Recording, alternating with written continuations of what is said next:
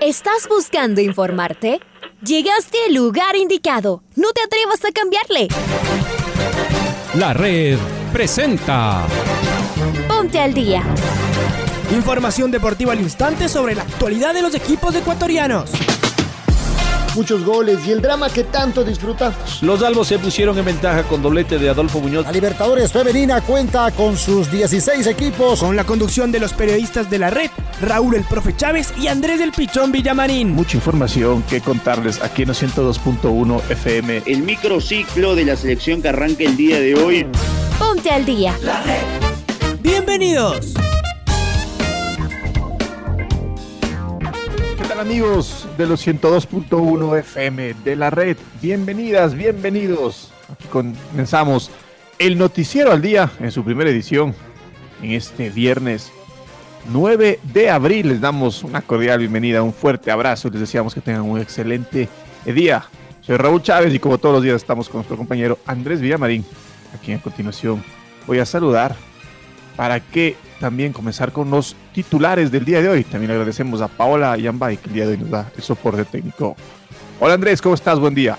Hola Rul, ¿cómo te va? Abrazo grande para ti, para los amigos, para las amigas, oyentes, para la audiencia de la red. Un cordial y afectuoso saludo. Buenos días, bienvenidos, bienvenidas. Mañana fría, la de este viernes 9 del presente mes de abril del 2021. Arrancamos con los titulares, no perdamos mayor tiempo, mi estimado Rul. Estos son eh, los titulares. Sociedad Deportiva Auca se clasificó a la fase de grupos de la Conmebol Sudamericana. Independiente del Valle juega esta tarde en Asunción frente a Gremio por la Libertadores. Barcelona Sporting Club cayó en Cuenca y perdió su invicto en la Liga Pro.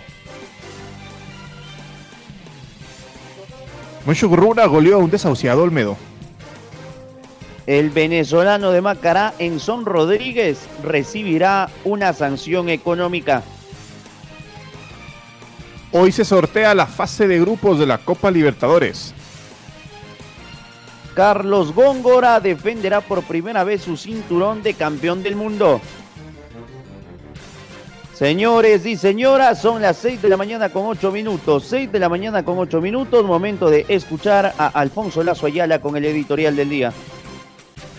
Aucas consiguió una clasificación histórica en el Chucho Benítez del puerto principal y tuvo varias figuras. El chico Luis Cano, su volante de ida y vuelta Johnny Quiñones, el goleador Francisco Fidrisewski, el polaco, y un plantel cada vez más compensado y equilibrado pero sobre todos ellos tenemos que mencionar al talentosísimo volante argentino Víctor Figueroa, que se va convirtiendo en una verdadera leyenda en el cuadro oriental. Puso un par de pelotas de gol de ensueño y a pensar en la fase de grupos de la Sudamericana. En la primera lo tiene decidido cuando va cayendo la pelota que le baja el polaco. Le pega fuerte, alto y largo, pero justo para que el balón se encuentre con el joven goleador Luis Cano, que iba en carrera. Una delicia y la segunda también con una velocidad mental privilegiada. Apenas mira de reojo y eso además sirve como seña. Nuevamente el chico Cano. Y cuando recibe amaga con buscar por dentro, pero solo era para esperar que su compañero se mete en el área para tocársela a la izquierda. Cano Quintana hizo el resto en las dos. Definió con velocidad y calidad. Víctor Figueroa no solo ya está en la historia grande del club, sino que se va metiendo entre aquellos números 10 de categoría que llegaron a nuestro fútbol e hicieron maravillas. Los orientales están de fiesta y disfrute. Simultáneamente la séptima fecha de la Liga Pro se jugó, con un resultado de alguna manera sorpresivo. El Cuenca le ganó al puntero Barcelona que incluso podría perder la punta del torneo. El sábado juegan Emelec y Liga en un partidazo y hay otros clubes expectantes, el Independiente, el Muchugruna que goleó al Olmedo, además del mismo Deportivo Cuenca, la Católica y el Macará. La tabla se estrechó. Por su parte, hoy el Independiente juega de local en Asunción del Paraguay. Recibe al gremio con todas las dudas sobre los cuadros brasileños y el riesgo que podría significar enfrentarlos. Y aunque los sacaron de Quito, que nadie se confunda. El domingo anterior a nivel del mar lo bailó a Barcelona en el monumental Banco Pichincha. Escúchenos en los 102.1 FM en nuestros canales de YouTube y de Facebook. La Copa Libertadores como desde hace 57 años, con la misma precisión, rigor y emoción, en la radio, que siempre está, la red.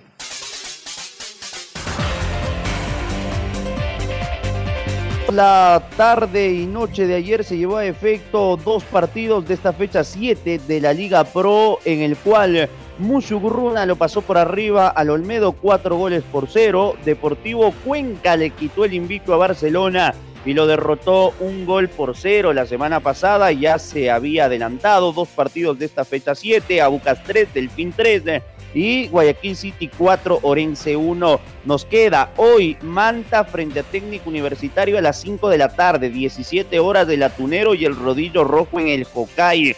Mañana quedó postergado el partido entre Independiente del Valle y la Universidad Católica y tendremos dos compromisos. A las 14 horas con 30 el Macará recibe en el Beta Vista el 9 de octubre y a las 17 horas el Club Sport Emeleg jugará frente a Liga Deportiva Universitaria.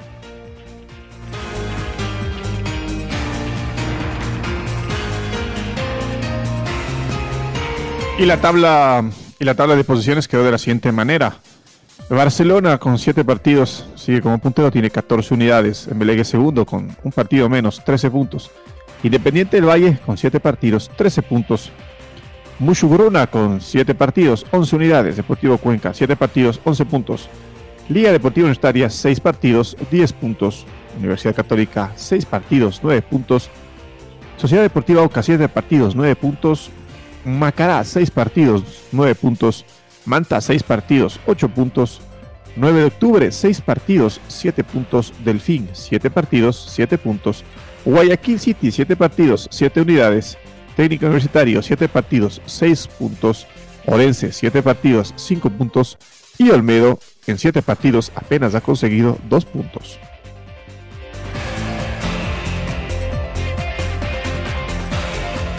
periodista deportivo paraguayo Marco Velázquez interpuso un recurso de amparo constitucional para evitar que se juegue en Asunción el partido de esta tarde entre Independiente del Valle y Gremio de Porto Alegre por la ida de la Copa Libertadores de América. El partido debía disputarse en Quito el pasado martes, pero varios integrantes de gremio dieron positivo por COVID-19, ante lo cual las autoridades ecuatorianas suspendieron definitivamente el compromiso. En vista de aquello, Conmebol reprogramó el cotejo para que se juegue hoy en Asunción, y fue entonces que Velázquez pidió a la justicia de su país que impide el ingreso de las delegaciones.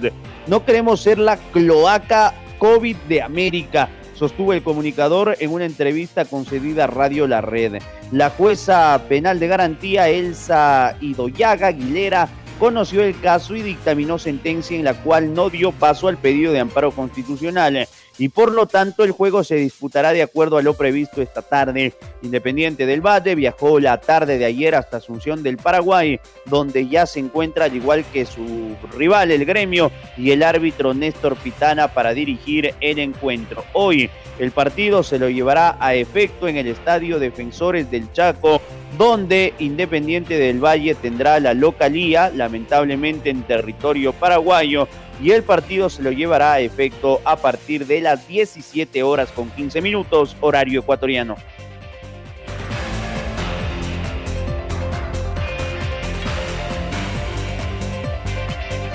Por el partido de vuelta de la fase 1 de la Copa Sudamericana, Sociedad Deportiva Aucas goleó a Guayaquil City 3 a 0 y se quedó con el segundo boleto ecuatoriano para disputar la fase de grupos del torneo internacional. Estamos en línea con Maite Montalvo, quien nos va a contar los detalles. May, buen día, ¿cómo estás? Muy buenos días Andrés y Raúl, un fuerte abrazo para ustedes. Tengo novedades sobre Sociedad Deportiva Aucas que avanza a fase de grupos con triplete en Guayaquil. Por esta fase número uno de la Copa Sudamericana en el partido de vuelta, Aucas goleó a Guayaquil City 3 a 0 y se quedó con el segundo boleto ecuatoriano para disputar la fase de grupos del torneo internacional. La primera mitad tuvo un dominador que no solo se reflejó en el marcador, sino en la cancha. Desde los minutos iniciales, Aucas se apoderó de la posesión y generó ocasiones de peligro. La primera que terminó en gol llegó a los 20 minutos cuando el polaco Friduszewski y un remate cruzado dentro del área terminó en el ángulo inferior de la meta. Inmediatamente a los 22 minutos llegó el segundo tanto por parte de Aucas. Luis Cano Quintana, la famosa ley del ex, se vino acá en este estadio y definió luego de recibir y controlar un pase largo y vencer al golero Banguera. El mediocampista oriental volvió a marcar a los 25 minutos, firmando así un doblete y el hat-trick para Aucas.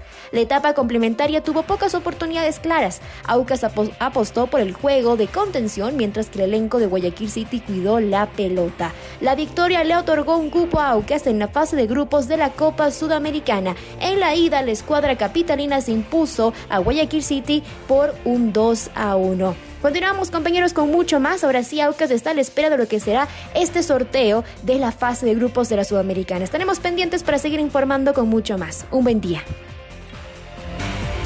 Seguimos repasando voces de lo que sucedió ayer en el estadio Cristian Benítez.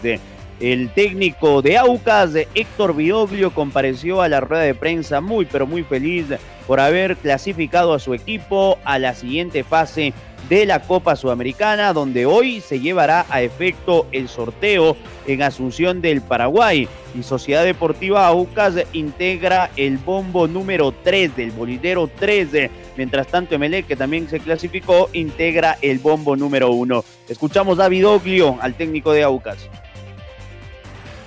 No, yo lo que vi hoy fue mucho orden táctico. El equipo estuvo muy bien posicionado dentro del campo de juego, sabiendo que íbamos a tener grandes posibilidades atacando tras recuperación y cada vez que recuperábamos la pelota encontrábamos espacios y creo que los jugadores entendieron a la perfección esos momentos y pudimos, ¿no es cierto?, abrir el marcador y, aumentarlo en el primer tiempo. La segunda pregunta tiene que ver con Luis. Bueno, aquí están las eh, preguntas para Vidoglio, el técnico de Sociedad Deportiva Aucas, luego de esta clasificación en la Copa Sudamericana. los 180 minutos. No, para mí fue eh, una llave muy difícil. Guayaquil es un equipo que trata muy bien la pelota, que se posiciona muy bien, que tiene una idea de juego muy clara. Para mí fue un rival muy difícil. Lo que pasa es que a veces los partidos se abren y, nosotros hoy tuvimos la suerte de que, de que todo lo que uno planifica en estos días previos, los jugadores lo entendieron y dentro de la cancha lo ejecutaron de una manera espectacular. Pero sin lugar a duda que fue una llave muy difícil.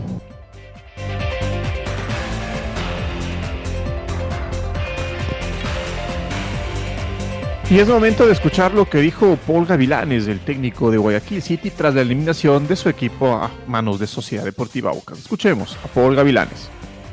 En el primer tiempo nos faltó intensidad para defender, nos faltó un poco de carácter, eh, por eso vinieron las variantes y tratamos de meter un poco gente un poco más grande. Eh, creo que la cosa vino por ahí, te hacen tres goles en, en, esa cantidad de tiempo, eso no es normal en ninguna parte del mundo, no tiene que ver mucho con, perdón, tiene que ver mucho con el tema psicológico, ¿no? Así que yo creo que, eso pasó, no fuimos intensos en el primer tiempo a la hora de recuperar la pelota, creo que, que a ratos tuvimos la pelota nosotros, pero, pero no hacíamos daño y cuando la tuvimos y cuando no la teníamos, ellos, ellos fácilmente nos ganaban los duelos y, y creo que la cosa pasó por ahí en los primeros minutos. El balance negativo porque quedamos afuera, ¿no? Quedamos afuera por, por un amplio marcador, así que el rival no, nos superó de buena forma y, el balance es negativo. Y bueno, queríamos avanzar más en, esta copa, queríamos, queríamos jugar a nivel internacional, salir a nuestras fronteras, no se pudo este, este año. Y ahora vamos a tener que enfocarnos netamente en, la Liga Pro para, para volver a clasificar el año que viene. Deportivo Cuenca derrotó 1 por 0 a Barcelona en el estadio Alejandro Serrano Aguilar y frenó al puntero de la competencia que se quedó con 14 puntos. El gol para los morlacos anotó Lucas Mancinelli que había errado un penal que se lo atajó Javier Burray. Horrible arbitraje de Guillermo Guerrero. Carlos Edwin Salas nos amplía la información. Chaca, buenos días. Gracias compañeros, amigos, ¿qué tal? Un gusto. Muy buenos días. Deportivo Cuenca frenó al puntero del campeonato al Barcelona, derrotándole la tarde de ayer en el estadio Alejandro Serrano Aguilar de la ciudad de Cuenca. El partido se disputó con intensidad, con un mal arbitraje. El cuadro del Deportivo Cuenca derrotó al Barcelona con gol de Lucas Mancinelli, que se había perdido un penal en los primeros minutos de la etapa de inicio de este partido. El Cuenca suma, el Barcelona se frena, Deportivo Cuenca tiene aspiraciones de seguir avanzando en la tabla de posiciones. Continuamos compañeros con ustedes con más en el Noticiero al Día.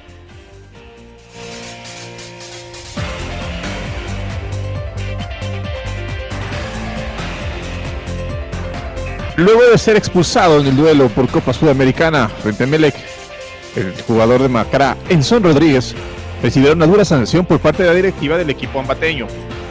Rodríguez no solo será llamado la atención, sino que será multado por el acto cometido en el partido y que le costó la expulsión, comentó Miller Salazar, presidente de la institución, a los medios ambateños.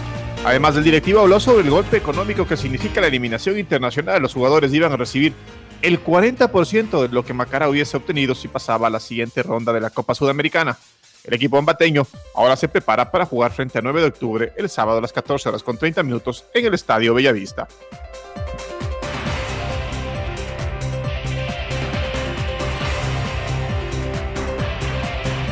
Ayer en el estadio de la Cooperativa de Ahorro y Crédito Mushugurruna, el Ponchito derrotó cuatro goles por cero al Centro Deportivo Olmedo en un partido en el cual fue ampliamente superior al Ciclón de Riobamba que se hunde en el último lugar de la tabla y que ya han pasado siete compromisos y no sabe lo que es ganar. José Ayoví al minuto 20 marcó el primer gol de la tarde Mientras tanto, Jonathan Bauman al minuto 22 convirtió tras pase de José Ayoví. Carlos Perode en el cierre del eh, primer tiempo puso un pase para que Lucho Romero, en una especie de penal en movimiento tras eh, un tiro libre, marque la media canastita. En el segundo tiempo, la joya de la tarde llegó en los pies del goleador del campeonato. ¿De dónde salió este Jonathan Bauman? Qué golazo le hizo a José Gabriel Ceballos eh, una vaselina fenomenal. Fue 4 a 0 de un Muyugurruna que ha tenido una semana dulce al empatar en Casablanca y al golear ayer a un abúlico Olmedo. Continuamos aquí en Noticiero el Día en su primera edición. Es momento de escuchar al volante Andrés Oña, jugador de Universidad Católica, y sus reflexiones luego de la durísima lesión que sufrió y que lo, que, que lo tendrá alejado del campo de juego por algunos meses. Escuchemos, Andrés Doña. Bueno, tratando de poder recuperarme lo más pronto de, de, este momento, de este, de este golpe duro que, que seguramente a, eh, a, nosotros los futbolistas de, nunca quisiéramos escuchar. Y, y, y, lamentablemente esto es parte del fútbol, de, me tocó en, este, en esta ocasión a mí. Así que con todo, con toda la actitud, con toda la fe, las, las, ganas de, de querer salir adelante, con las ganas de, volver a estar en las canchas, que es, la, que, es, que es mi pasión, que es lo que me gusta. Trataré de, de tomarlo de, excelente forma, tratando de recuperarme lo más pronto posible, tratando de, de seguir todas las indicaciones médicas, de, eh, siendo muy exigente en el tema de rehabilitación, pues y y, poder recuperarme lo más pronto. Es, algo que, que, pasa, que pasa a todo futbolista, he visto muchos casos y que han salido y han regresado más fuertes, entonces creo que eso me, motiva mucho más para, para tratar de pasar este momento duro, ¿no? Y que sea así, Andrés, ojalá una pronta recuperación. Eh, Carlos Góngora defenderá por primera vez su cinturón de campeón mundial de la Organización Internacional de Boxeo este sábado 17 de abril en Estados Unidos. Del púgil ecuatoriano que llega invicto a este combate con 19 victorias enfrentará al estadounidense Christopher Person, quien ostenta un registro de 17 triunfos y dos derrotas. Vamos con Marco Fuentes, que nos amplían información sobre nuestro campeón del mundo. Hola Marco, buen día.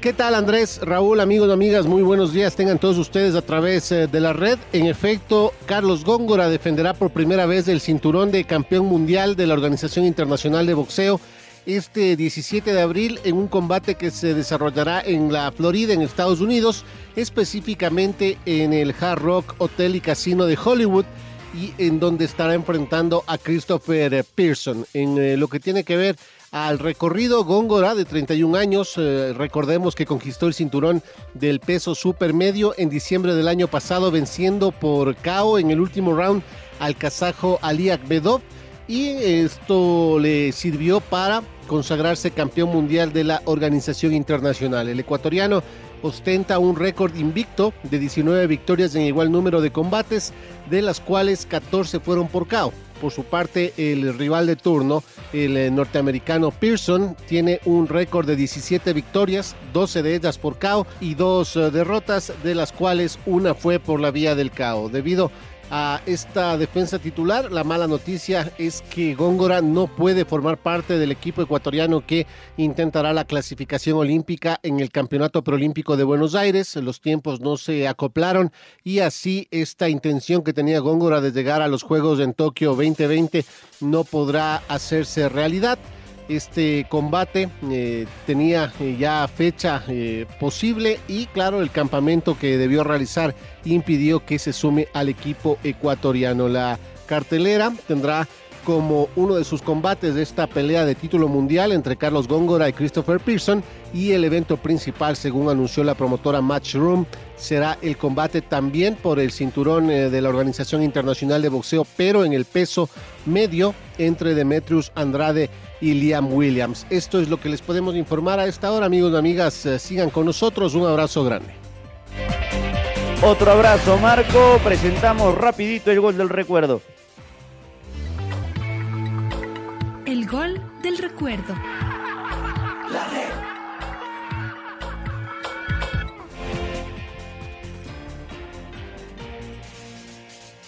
El 8 de abril del 2015, Independiente recibió al Emelec por la novena fecha de la primera etapa del torneo en el cantonal Rumiñahui. Los rayados impusieron 3 a 1. Recordemos del tercer tanto, obra de Pablo Caballero. Los relatos de quienes habla Andrés Villamarín Espinel y los comentarios del tocayo Edwin Salazar.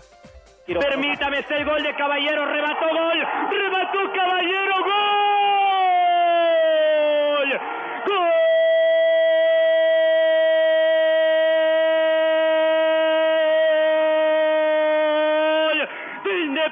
Independiente.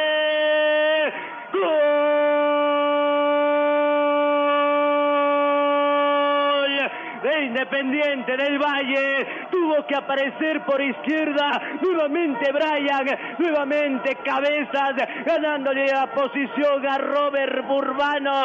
Un centro. Y donde estaba Narváez. Una siestita de Jorge Guagua. Los madrugó el Barba. Apareció el 25. Llegó Caballero. Le pegó al andar. Era la pelota que ingresaba despacito, suavecito. Lo engañaba el arquero a Esteban Drer. Ingresaba por el parante inferior izquierdo del arco del arquero del club Sport Emelec. Y al minuto 5, media canastita nomás al bombillo. Esa pesadilla que tiene nombre y apellido y que se llama Independiente del Valle, que se afianza, que sueña con ganar la etapa. Lo hizo el Barba Caballero al minuto 5 en esta parte final. Independiente tiene 3, Emelec 0. No para nada en este segundo tiempo. Independiente se fue al ataque. Emelec no sabe todavía qué es lo que sucede. 3 por 0 al iniciar el segundo tiempo con una jugada perfecta de Brian Cabezas por el costado izquierdo. Burbano que cambió de posición de volante se fue de marcador cuando salió el juvenil Quinteros. Vino el centro y apareció Caballero de la nada para desviar la trayectoria de la pelota. La misma se fue al fondo del arco. Se marca el tercero apenas iniciado el segundo tiempo a los cinco minutos. Independiente 3, el bicampeón ecuatoriano 0 acá en Sangolquí. Ahora ya estás al día junto a nosotros. La red presentó Ponte al día. Informativo completo sobre la actualidad del fútbol que más nos gusta, en donde estés y a la hora que tú quieras. Quédate conectado con nosotros en las redes de la red. Síguenos como arroba la red Ecuador y no te pierdas los detalles del deporte minuto a minuto. Escúchanos en vivo en TuneIn y en los 102.1 FM en Quito. ¡Te esperamos!